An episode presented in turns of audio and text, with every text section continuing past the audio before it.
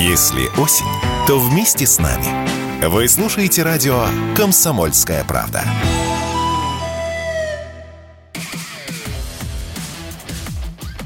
«Русский доллар» с Сергеем Марданом.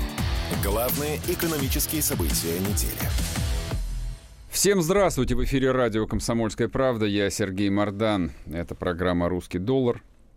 С нами сегодня, к сожалению, не в студии, а по скайпу, по зуму Дмитрий Прокофьев, экономист, наш коллега из Санкт-Петербурга. Дим, привет. Приветствую.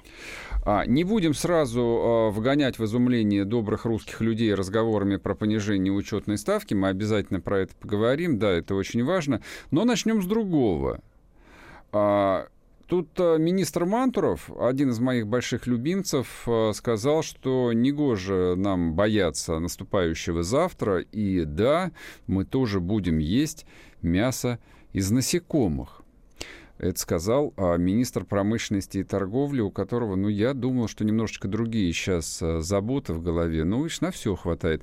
Вопрос риторический, конечно, но тем не менее. А может быть, действительно это важно? Может быть, вот это вот э, будущее, в котором мы будем есть стейки из э, комаров, мух и тараканов, оно наступит гораздо быстрее, чем мы можем предположить? Слушайте, Сергей, оно где-то оно уже наступило, да, у нас есть страны, где как раз вот этим уже и питаются, да, в Юго-Восточной Азии, в общем. И э, там что-то и в Африке, да, в Южной Африке там бушмены едят вот эту всю ну, штуку. Но вообще, когда начальник э, что-то говорит, я всегда предлагаю посмотреть, что он делает, да. И если начальник не ест вот такое мясо, то и нам не надо. Вот самое лучшее в этой истории это личный пример.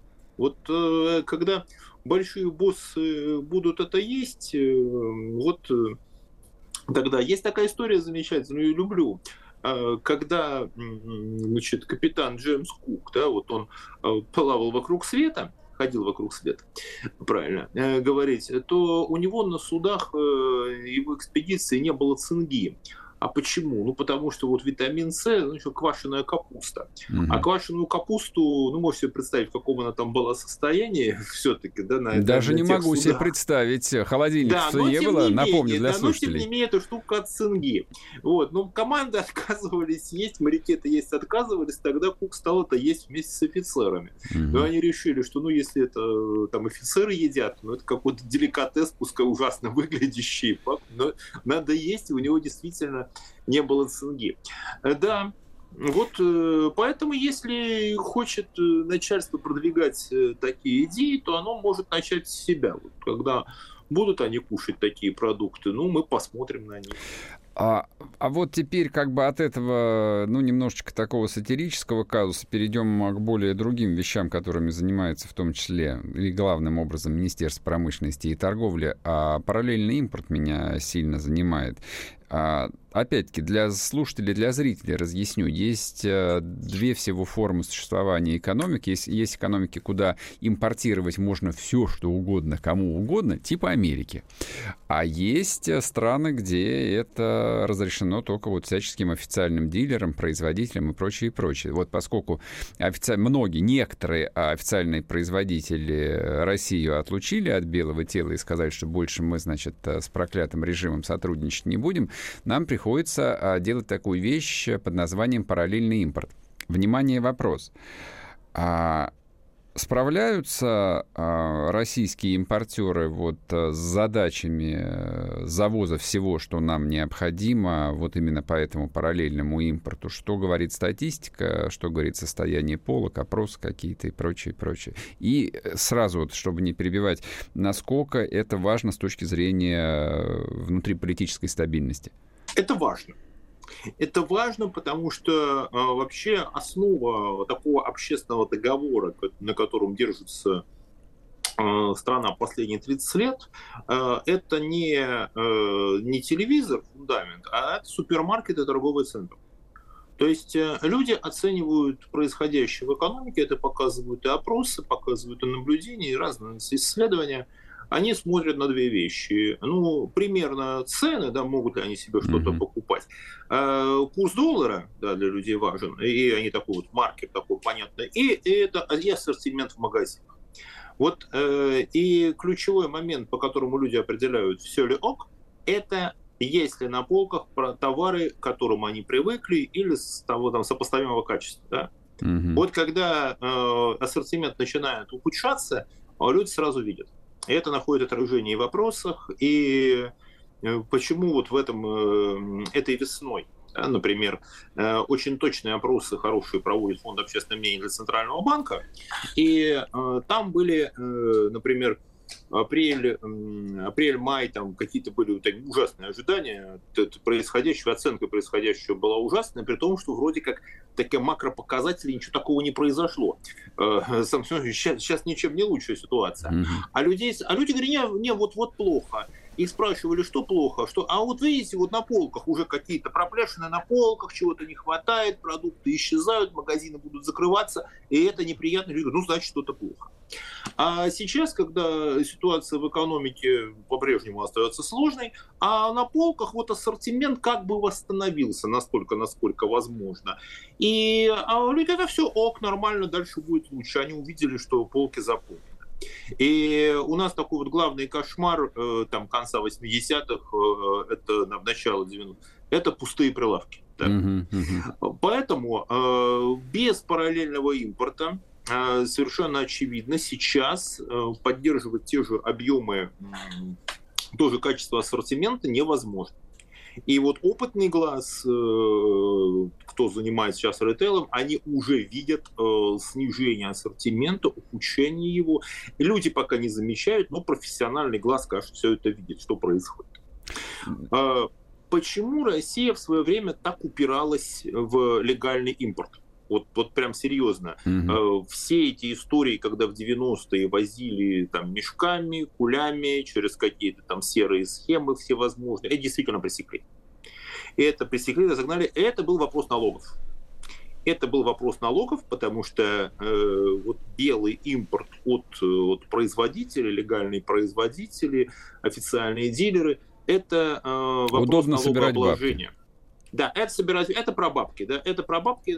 Налоговая полиция, там инспекция в России очень действительно э, мощная такая машина по выкачиванию денег из людей, серьезная совершенно. И потому что если э, ты э, всегда можно проверить с двух сторон, да, вот сколько отгрузили на Россию там mm-hmm. компьютеров, тряпок, там игрушек, не знаю, там мобильников, что-то еще угодно, чертов ступе.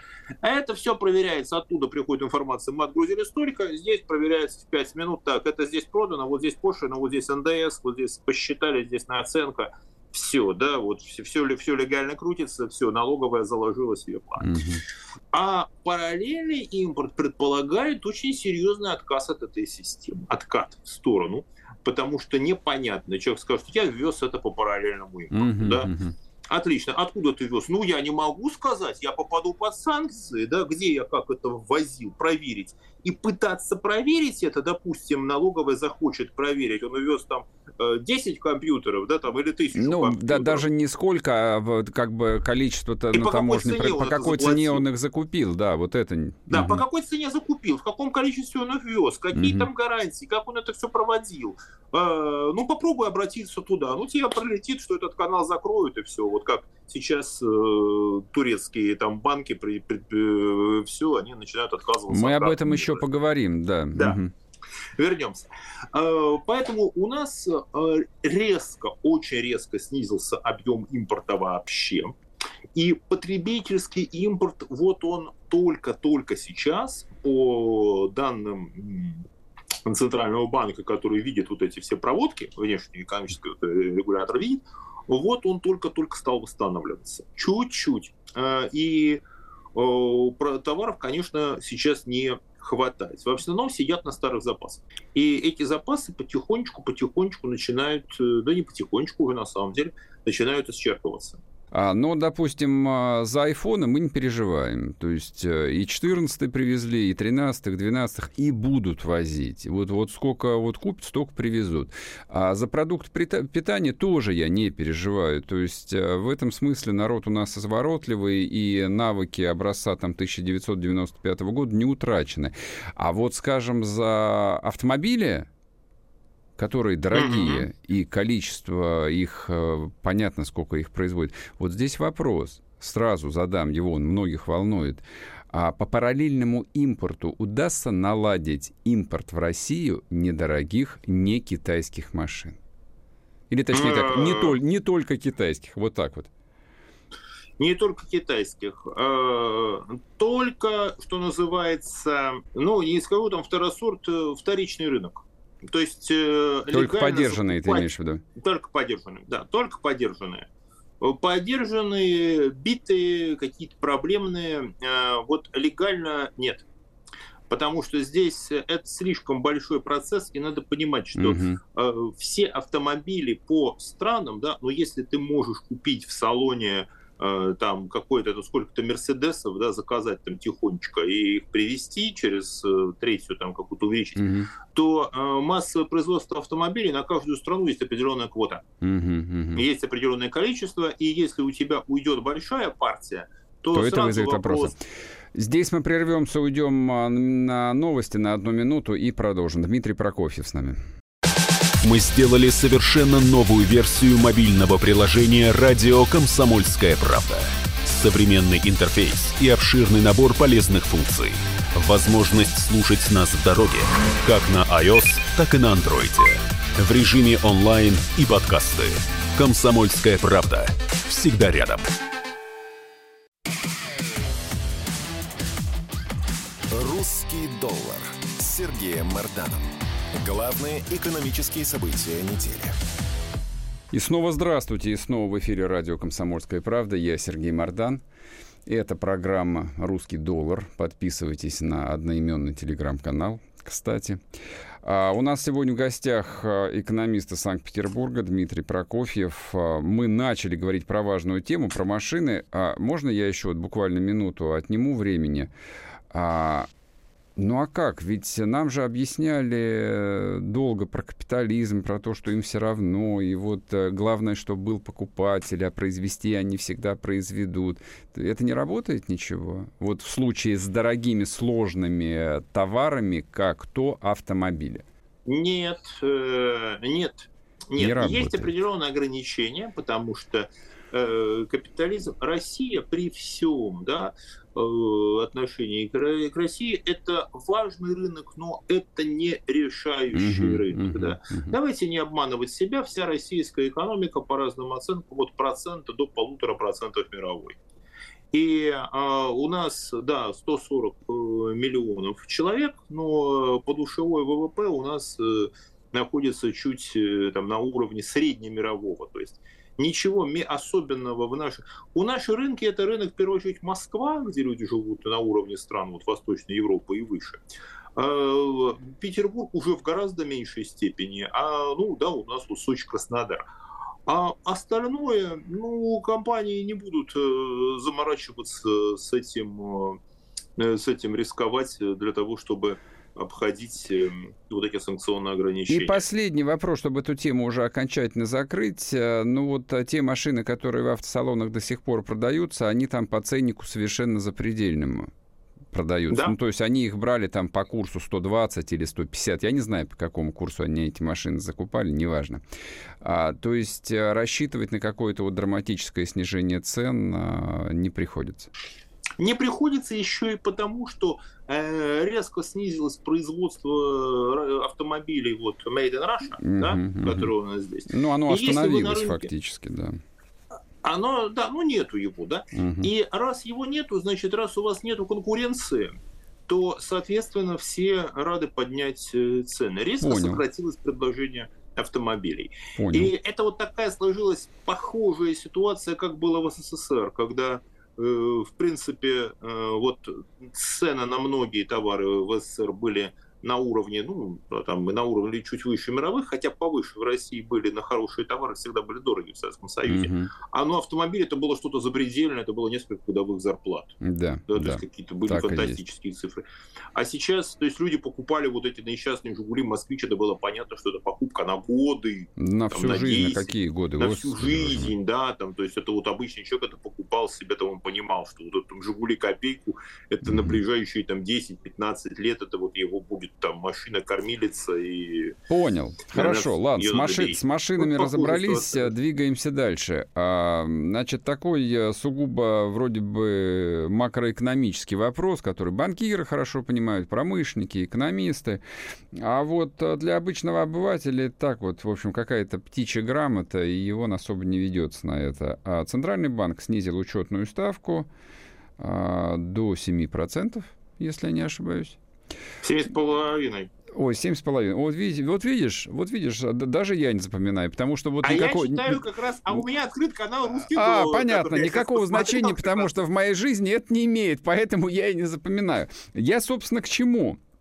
А, все обратили внимание на несколько вещей. Во-первых, а, Набиулина сразу сказала, а, ну, на своем набиулинском языке, что а, ресурс уменьшения ставки исчерпан, в переводе на русский язык э, понижать больше не будем, и добавила, а может даже и повысим. Но раз может, значит точно повысят. А все молчат. То есть даже Дерипаска, которая обычно, значит, ее только что матом не кроет на публичных мероприятиях, и тот молчит, как рыба об лед. То ли от отчаяния, а то ли по какой-то другой причине. Вопрос. Вот эта вот ставка 7,5%, она дает хоть какие-то шансы, но в действующих условиях на оживление э, промышленности, подчеркиваю, не экономики, а промышленности, поскольку теперь это внезапно стало для нас важно. И второе, почему э, общественное мнение именно промышленников, его не слышно вообще. То есть раньше я понимаю, почему, а сейчас почему они рот не раскрывают? Слушайте, потому что промышленники, да, мы э, знаем узок круг этих людей. И они все прекрасно знают, что все топовые наши хозяева промышленности, угу. они получали кредиты, субсидии, поддержки всевозможные, Через вообще кабинеты. без оглядки на никакую ключевую ставку. Mm, понятно. Они уже много лет получают, идет финансирование всей вот этой условно-олигархической промышленности, да, ключевые, они получают деньги э, без оглядки на какую-то ключевую. Что там Центробанк mm-hmm, делает? Mm-hmm. Для них это... Слушайте, у них есть бюджет. Я понял. У них есть бюджет, субсидии, программы, и им, в общем, все равно. Ключевая ставка – это э, такое послание Центрального банка городу и миру, когда он говорит, ребят, если ставка вот последовательно снижается, это сигнал о том, что в экономике снижаются риски. И э, можно без страха брать кредиты, mm-hmm. можно там играть с ценами, можно наращивать производство, в общем, все ок. Если ставка повышается, это сигнал того, что, ребята, денег в экономике не хватает будут какие-то проблемы. Есть риск инфляции, есть mm-hmm. риск повышения цен. Ну, то есть на и... экономику это вообще не влияет напрямую? Влияет, но влияет, но на авто... немножко не так, как нам это кажется. Вот от того, что поменялись, э, вот могу сказать, что сразу будет, да. Например, сразу снижаться будут ставки по, вот снижается ставка, снижаются ставки по депозитам. Вот угу. У вас, у нас с вами мы хотим принести деньги в банк, если ставка 20, у нас их э, примут там под, под, под 10%, под 15%. Угу. Ставка 7, у нас их примут там под 2, под 3, там меньше инфляции. Вот. По кредитам не имеет значения ставка, она э, влияет на то, э, там будут банки смотреть, какой вы заемщик. Да? Понятно. Так, понятно. сказал, олигархам дадут вообще без всякого скрипа. А ставка влияет на рынок э, облигаций федерального займа. То есть что это, это вопрос для, для простых а людей? Это вопрос, под какой процент берет деньги правительство. А ему зачем денег вот. правительство? У него профицит э, бюджета, денег, как у дурака фантиков, и вот все остальное, нет, что мы любим. Нет? Нет. Вранье? Профицит бюджета снижается. То есть у правительства были деньги огромные, были накоплены, профицит бюджета был, если не ошибаюсь, там 230, 230 миллиардов долларов. Ну, и переводим по э, курсу, да это не стоп, это не профицит бюджета, это профицит торгового а, баланса. А, торгового баланса, да, верно. Это разные вещи. Ну, как хорошо это деньги, которые говорить. правительству пока еще не принадлежат. Это угу. деньги, которые получили российские экспортеры, пусть сто раз государственные, ага. но правительство получает только налоги. И вот с налогами у нас, если Там было, есть дырка. Э, там она еще пока по итогам 8, вот 9 месяцев, да, ну вот 8,5 месяцев, пока дырки нет, но она может образоваться, потому что нефтегазовые доходы начинают mm-hmm. сокращаться, а расходы бюджета, на которых сейчас держится вся вот эта поддержка промышленности, они растут. Mm-hmm. Поэтому в какой-то момент правительству придется или повышать mm-hmm. налоги, или одалживать деньги, а, и вот вопрос, э, что они выберут. Процент. У меня вопрос а... сразу. Вот хорошо, что да. мы вышли на эту тему. Я хотел чуть позже спросить, но спрошу сейчас. Итак, мы видим, а, что ЦБ борется с инфляцией. А, это влияет на стоимость потенциальную, ну, по какой цене государство может занять типа деньги на рынке. А, спрашиваем, а зачем деньги? Ну, а потому что налогов меньше. Ага, поняли. И при этом мы держим в голове, что есть целые отрасли, у которых денег, повторяю еще раз свою любимую фразу, как у дурака фантиков. То есть да. на мировом рынке там запредельно высокие пока что цены на сырье, издержки у них здесь такие же российские, они платят такие же 2 рубля рабочим, им бесплатно достались промышленные активы по приватизации. Ну, вы и так все это знаете. Но ведь можно же не занимать деньги на рынке, можно не повышать налоги, а можно вот этих сырьевых олигархов э, обложить э, пошлинами, акцизами и прочим так, чтобы у них кровь из глаз пошла. Ну, просто чтобы поделились. Нет? Слушай, так это так правительство и планирует сделать. Так пока ж не Они сделали еще. будут это сделают. Будут сделают. делать, ну слава тебе, Господи. Да, они планируют повысить. Потом, опять же, Ой, надо понимать, хорошо. что там посторонних э, людей, вот среди этих сырьевых олигархов, да, там нет посторонних людей для власти. Это мы знаем. Они, они все друзья, приятели, и там сложная история, родственники. Понимаете, здесь такой очень сложный такой клубок, что каждый из них имеет э, в правительстве и во всех структурах власти очень сильный как бы свой ресурс. Это, это э, знаете как, это одна большая система, в которой у каждого mm-hmm. своя роль. Вот сегодня ты министр, а вот он сегодня олигарх, да? Завтра вы можете поменяться местами. Ты будешь министром, он будет олигархом. Вот так. Ну, это, конечно, здесь... это, в этом, конечно, есть известная натяжка, потому что фамилии владельцев ключевых э, российских активов э, не меняются все же на протяжении последних там, 25 лет в основном.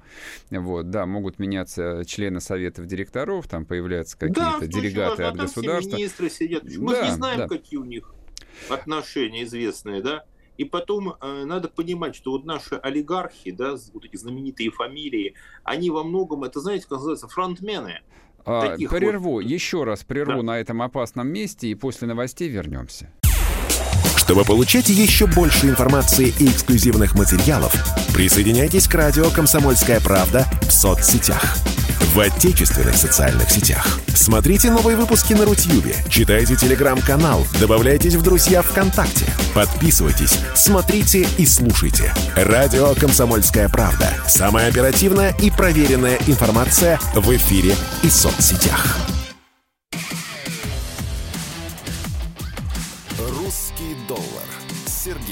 Марданом. Главные экономические события недели. И снова здравствуйте, и снова в эфире радио «Комсомольская правда». Я Сергей Мордан, и это еженедельная экономическая программа «Русский доллар». Мы э, договорились э, с Дмитрием Прокофьевым, экономистом из города-героя Санкт-Петербурга, до совершенно э, революционной опасной вещи. Тут я его прервал, но снова даю ему слово. То есть, если он хочет э, заработать себе на 282 статью, ну кто же его будет ограничивать? Дмитрий, прошу. Итак, итак, итак. Так чего там, а, значит, а, с олигархами? Ну, я сейчас попробую. Хорошо, что предупредили. Об этом будем говорить аккуратнее. И писать в телеграм-каналы, кстати, тоже. Э, Сергей, я могу еще напомнить, что программа «Русский доллар» есть еще и телеграм-канал «Русский доллар». Ой, спасибо большое, спасибо. Да, да а также есть телеграм-канал да. Дмитрия Прокофьева «Деньги и писец». Да, хорошее название. И э, я сейчас буду э, очень осторожен в выражении. Значит, э, смотрите, э, люди, которых мы привыкли ассоциировать э, с какими-то крупными там промышленными финансовыми группировками, оказались там не по, не по щучьему э, велению, там, э, а по чьему-то хотению. Да?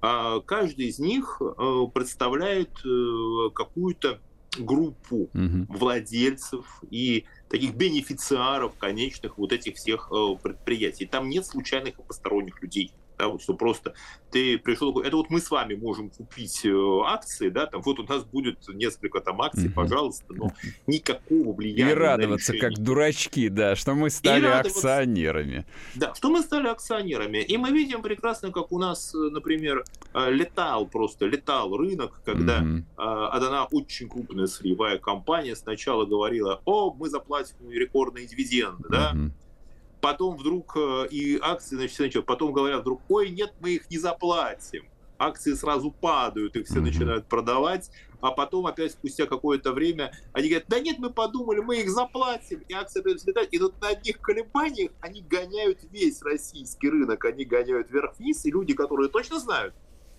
что они скажут завтра, да, они просто вот так вот э, по щелчку зарабатывают миллиарды совершенно там, и вы ничего им не можете предъявить, да, ну вот так повезло. Да, Купил по надо было ну, учиться ну, в школе хорошо, да? потому что, да, все правильно, да. так и есть. Поэтому вот э, они делают, э, и правительство, надо сказать, оно э, смотрит очень осторожно для mm того, чтобы, с одной стороны, да, хочется изъять э, прибыль и отобрать ее у других. Но тема скользкая. Из, тема скользкая не только потому, они понимают, что сырье это, знаете, как вот такой э, сырьевой бизнес, э, как велосипед. Для того, чтобы с него не упасть, нужно все время крутить uh-huh, педали. Uh-huh, да. И для того, чтобы у тебя продолжали работать э, нефтяные вышки, вот нужно продавать нефть, понятно. Нужно не только продавать нефть, нужно все время вкладывать, ремонтировать, uh-huh. добавлять туда, вкладывать деньги а с э, оборудованием для нефтегазовых наших скважин, для них, для нефтяных и для газовых сейчас большие проблемы, сложности, да, угу. санкционным. Значит, все можно купить, но это стоит дороже. Все забрать, остановится добыча. Угу. Оставить у нас есть колоссальные какие-то издержки. В принципе, сейчас экономика висит в огромной степени на бюджетных расходах. Вот то, что мы еще не ощутили Э, вот таких серьезных последствий экономической ситуации, которая сложилась, это за счет того, что бюджет mm-hmm. закрывает дырки. Ну, вот вкладывает закрывает. деньги просто. у меня, да. У меня отсюда, да, соответственно, еще один вопрос вот э, проистекает. То есть, с одной стороны, я понимаю, что наша политико-экономическая система мегалиберальна, вот, она превращалась вот в такую конструкцию не один десяток лет, и к 22 году вполне вот э, сформировалась, да, на часть глобального мира, там, офшорная, как угодно ее назовите, неважно, вот такая, какая она есть. А сейчас выясняется, что от э, глобального мира нас э, ну, пытаются где-то отключить, где-то получается, где-то не очень. Вся конструкция разваливается на части. Вот ты сейчас сказал э, важную очень вещь о том, что вот эм, пока что кровь по жилам российской экономики во многом гоняет государство через свои инвестиции, через свои прямые вложения. А до этого мы поговорили о том, что доходы бюджета снижаются при всем при том.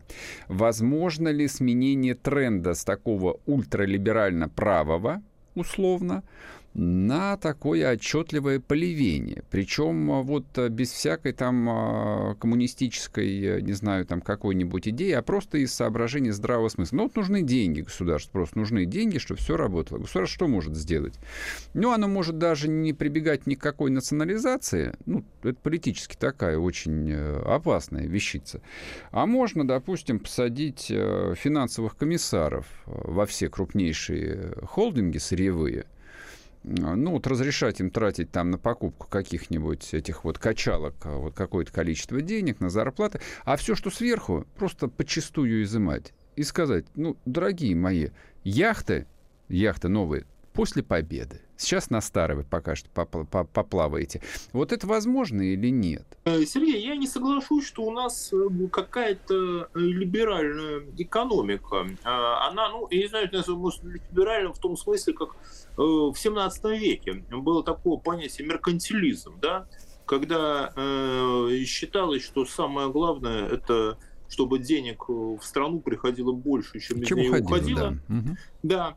И, в общем-то, знаете, такие вот сахарные плантации, когда Значит, ничем было вот в 17 веке, например, самое выгодное это была сахарная плантация, там Карибские острова давали столько же денег Британии, сколько вся промышленность британская. Потому что, ну, вот, это то же самое. Угу. И здесь, э, понимаете, либерализм это когда мы с вами, вот, да, и на любой из наших слушателей, э, существуют механизмы, чтобы он мог стать э, там, шаг за шагом, мог богатым человеком. нового поколения, подняться в олигархию. Это понятно. Не, не, я вот... А вот этого у нас нет даже близко. Это и... я понял. Здесь разговор не про а термины, разговор вот... комиссаров, вы знаете, да. они, они сидят. Они так. сидят, и я не сомневаюсь, просто у нас так они не называются. Но у каждого из наших условных там олигархов у него есть определенные договоренности с властями, которые говорят, так, вот, вот на это, вот есть у нас на это деньги? Он говорит, есть. Да, на, на, найди, да, ради ага. деньги. Он найдет. Я не сомневаюсь, что везде договоренности о том, какую часть на самом деле, вот все знают, есть кроме вот кроме нашего официального бюджета, да, существует еще такой параллельный вспомогательный бюджет, да, там, который нигде не объясняется, никем не говорится, но в нем тоже в нем есть средства, они оплачиваются mm-hmm. и так далее. И без согласований с властями, ну, только какие-то вот совсем, знаете, маленькие бизнесы, ты не знаю, понял, там, если у нас понял. была кофейня, магазин секонд-хенда, ну да, что нам спрашивать власти, открывать его, закрывать, да, а уже даже на уровне торгового центра, если вы хотите его закрыть, да, mm-hmm. или там арендаторов убрать, э, вам ну, власть скажет, что нет. И то же самое с когда компании здесь э, речь пошла о закрытии вот иностранных бизнесов, mm-hmm. компаний, магазинов, да, да что вы. Э, правительство делало очень много для того, чтобы вот этот исход компании, да, он был для людей прошел максимально незамеченным, да, mm-hmm. чтобы не так вот закрылись и опустили прилавки. Не-не-не-не-не, ребята, вот потихонечку, шаг за шагом, мы все понимаем, но и вы нас поймите. Только попробуйте все mm-hmm. там закрыть и вытащить. Нет, этого никто не позволил. И а все... А а вот, и а... все, в общем, эти правила сыграли. Соответственно, вот в этом новом, а, очень странном экономическом контексте, который возникает не только у нас, а, но и в мире, не побоюсь этого слова, вон Европа говорит о том, что типа надо у энергетических компаний изымать сверхприбыли, то есть я, я вообще не понимаю, то есть я что, вернулся там на 35 лет назад, во времена своей юности, вот читаю и не верю своим глазам, тем не менее. Но вот а, а, означает ли это возвращение, ну, как, вот каких-то левых идей в экономическую повестку, а, а в российском варианте а, не является ли свидетельством того же самого, сверхосторожности и ожиданий чего-то нового, допустим, какая-то странная такая завиральная идея Владимира Потанина. Для слушателей, напомню, это один из крупнейших э, владельцев Норникеля. Значит, он тут воспылал идеей народного капитализма. Типа, хотелось бы, чтобы людям вернулась часть Норильского никеля. Почему только часть, Владимир Олегович? Давайте все вернем. Да и все, в Росском имуществе передайте просто весь свой пакет. Ну, ладно, это я так фантазирую. Э, это зачем все? Кого обмануть-то хотят? Мы что не поверим? Слушайте, они во многом степени себя обманывают. Зачем? А, зач... а зачем? А зачем? Зачем? Смысл? А понимаете, как они думают так, что если они будут э, так немножко обманывать себя, то уж нас они обманывают вообще. А, то комиссара не пришлют. Ну, комиссара не пришлют. Понимаете, вообще вот так вот, да, по э, вот вся рента, на самом деле, вся вот эта сырьевая рента mm-hmm. и весь государственный бюджет, и все эти самые вещи, они вообще принадлежат не государству, они принадлежат обществу. А вот правительство – это только временные... Э, управляющие. Э, временные управляющие. В словаре, вот в словаре русского языка, вот в классическом, вот mm-hmm. сейчас, который официальный академический словарь, mm-hmm в нем нет слова государственная собственность. Вот, со, mm-hmm. вот государственно может много быть чего, собственности государственной быть не может потому что государственное это может быть вот общественное, понимаете, mm-hmm. государство это искусственный такой конструкт. Разницу уловил я, уловил. Сейчас да. мы уйдем еще раз на короткий перерыв на новости, вернемся и продолжим эту тему. Не уходите. Радио Комсомольская правда. Мы быстрее телеграм-каналов.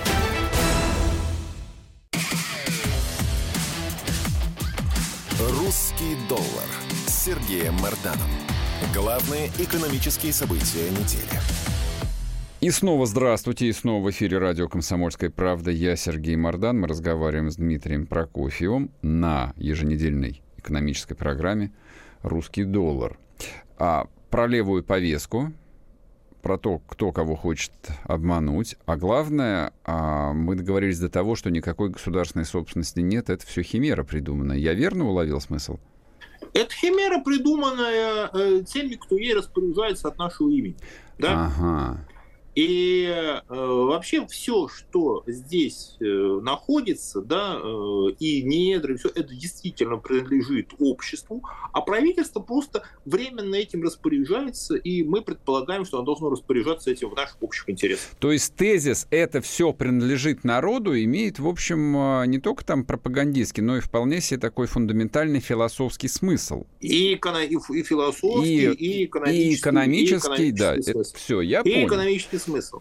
Поэтому, когда говорят вот такое Мгм. вот отношение, и даже больше скажу, Сергей, вот налоги, которые вы перечисляете, да, вот вы, там, мы с вами платим там Мгм. НДФЛ, наш, вот мы отчислили 13%, и там еще какие-то другие. Это не, они не становятся собственностью государства. Это деньги, которые наши с вами, они формально остаются нашими.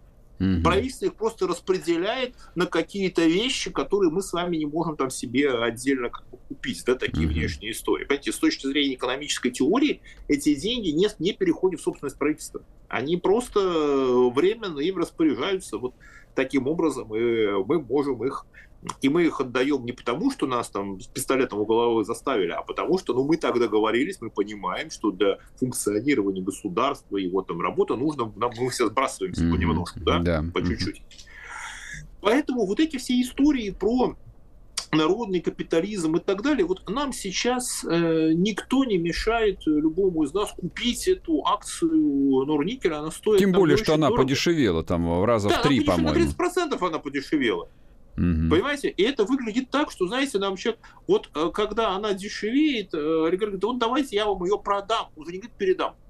Он говорит, вот мы сделаем схему, по которой люди цифровую смогут покупать эти акции.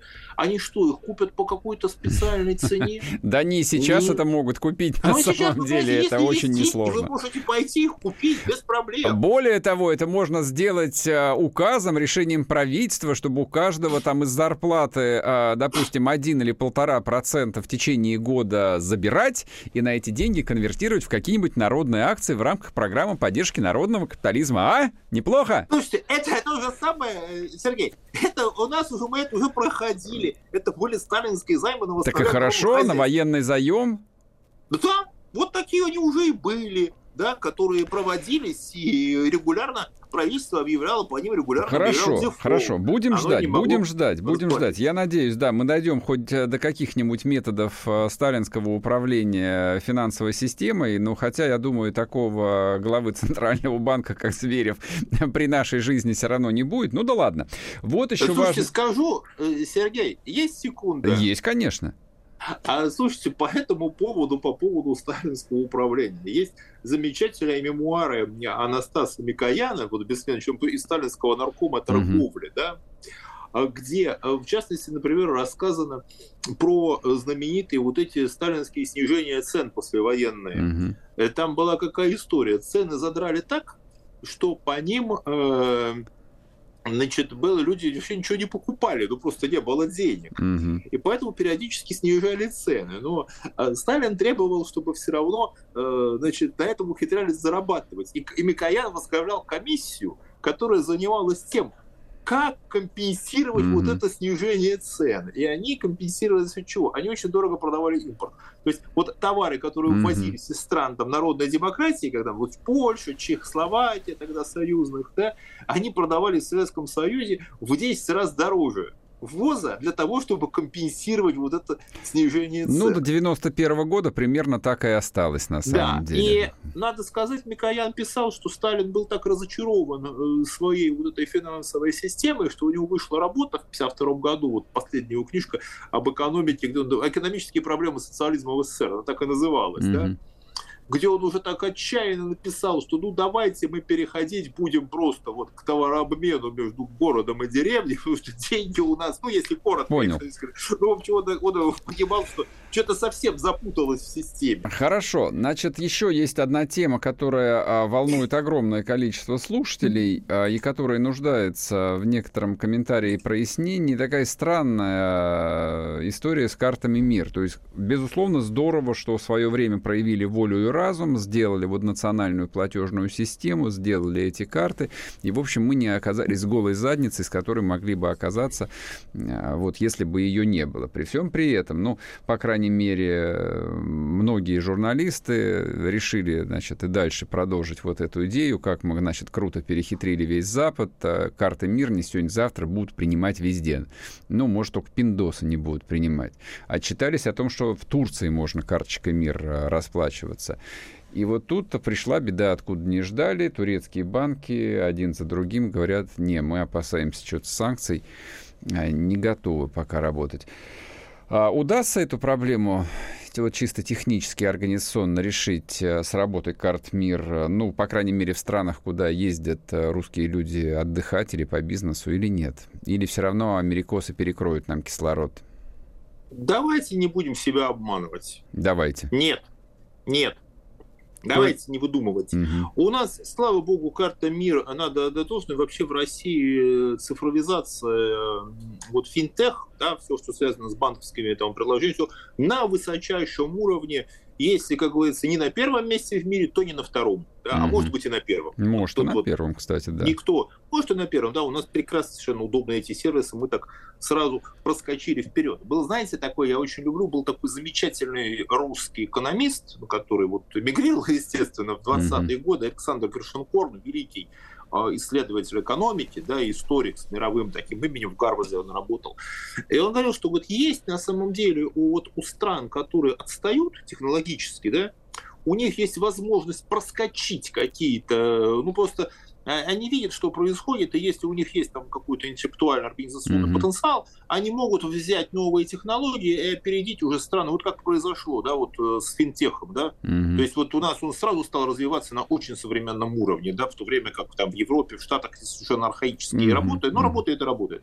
А Россия взяла сразу вот самые Так, так. И платежные системы, например, платежи, банкоматы у нас, э, естественно, с учетом вот западных технологий, прекрасно. Мгм. Поэтому сейчас, наверное, было бы разумно не убиться за систему мир, да, Ну, как сделать международную, да. Мгм. да, а, а она есть и есть, пускай она работает Мгм. в России. И ее поддерживать, что рано или поздно, чтобы к ней захотели присоединяться другие банки, кто захочет. А если, чтобы русские люди куда-то они могли ездить, да, Мгм. это создать возможность, чтобы люди могли из России открывать э, вот в странах, там, куда они могут ездить, Мгм. открывать карты других платежных систем, то, что не запрещено. да. А как их можно? Из И- России-то их нельзя, они же ушли. там. Приехал, приехал в Россию, приехал, выехал, э, там, не будем называть там страну, Мгм. да, показал паспорт, открыл э, карту, положил деньги в банк, тут могут быть и отношения, там, как бы центральный банк может Мгм. этому финансовый регулятор, чтобы, да, россияне, чтобы имели возможность Перевода продолжать- из России туда денег, помимо всего да, прочего. чтобы переводить туда имели какие-то Мгм. деньги, чтобы или вывозить какие-то ограничения, чтобы да, человек мог выехать, открыть карту, с которой он потом будет ездить по миру, чтобы не возить с собой там котлеты наличных, да. Мгм. Проводить вот эти конвертации, надо понимать, что если вот такая пошла история, что карту МИР, ну вот она привязана, там не принимать, ну так же, как и Китай свой Union Pay, да, сказал, нет. Пожалуйста, я открою вам Union Pay, которым вы можете платить в России. А китайским Union, а Union Pay открытым в России мы вам не позволим расплачиваться в мире, да, и у себя его не будем принимать. Для России, пожалуйста, пусть работают. Мгм. Для России же и виза, вот у нас там, у кого у меня есть карты до сих пор, там виза, мастер-карт, они работают Ну, они внутри работают. России. У Внутри нас- России никто не отменил. А, у нас полторы минутки буквально остается. Еще один важный момент, хотя бы коротко предлагаю проговорить, э, вот э, по поводу вероятного ужесточения санкций. Ну, соответственно, вот этот вот привет по платежным системам мы услышали, то есть давление по финансовой линии будет продолжаться, у американцев тут контрольный пакет. А объективно у них есть еще какой-то ресурс э, осложнить нам жизнь? А, нефтегаз. Как это будет Нефтегаз выглядеть? и сырье. А, эмбарго на нефть и газ. Ну, так они зависимы от э, нефти и газа. Нет? А мы, а нам ситуация хуже. Они могут себе, в принципе, они могут его себе позволить покупать по любой цене. А вот э, российские экспортеры продавать его по любой цене э, себе не могут позволить. Мгм. И уже сейчас ситуация складывается так, что вот покупатели азиатские, индийские, да, Мгм. они откровенно же выкручивают руки, они говорят, что говорят, прекрасно, говорят, мы, мы готовы покупать российский большими газ, скидками. и перепродавать его даже, да. Но при том, что он продается вот уже, ну, практически, ну, я не скажу, что на грани рентабельности, ну, конечно, это далеко не те деньги, которые он мог выручать, да. И Понял. ключевой момент – это эмбарго на сырье. Понял. И вот это вот а, серьезная история. Ну ладно, поживем увидим. А кто обещал, что должно быть легко? Ведь э, как бы для того, чтобы чувствовать себя великой державой, придется слегка, в общем, сменить свой э, костюмчик э, шевьетовый на гимнастерочку. И да, и вперед. Э, Дмитрий, спасибо телогрей. большое. Спасибо. Да, Дмитрий Прокофьев был с спасибо. нами. Все, до новых встреч, пока. Спасибо, Сергей. «Русский доллар» Сергеем Марданом. Главные экономические события недели.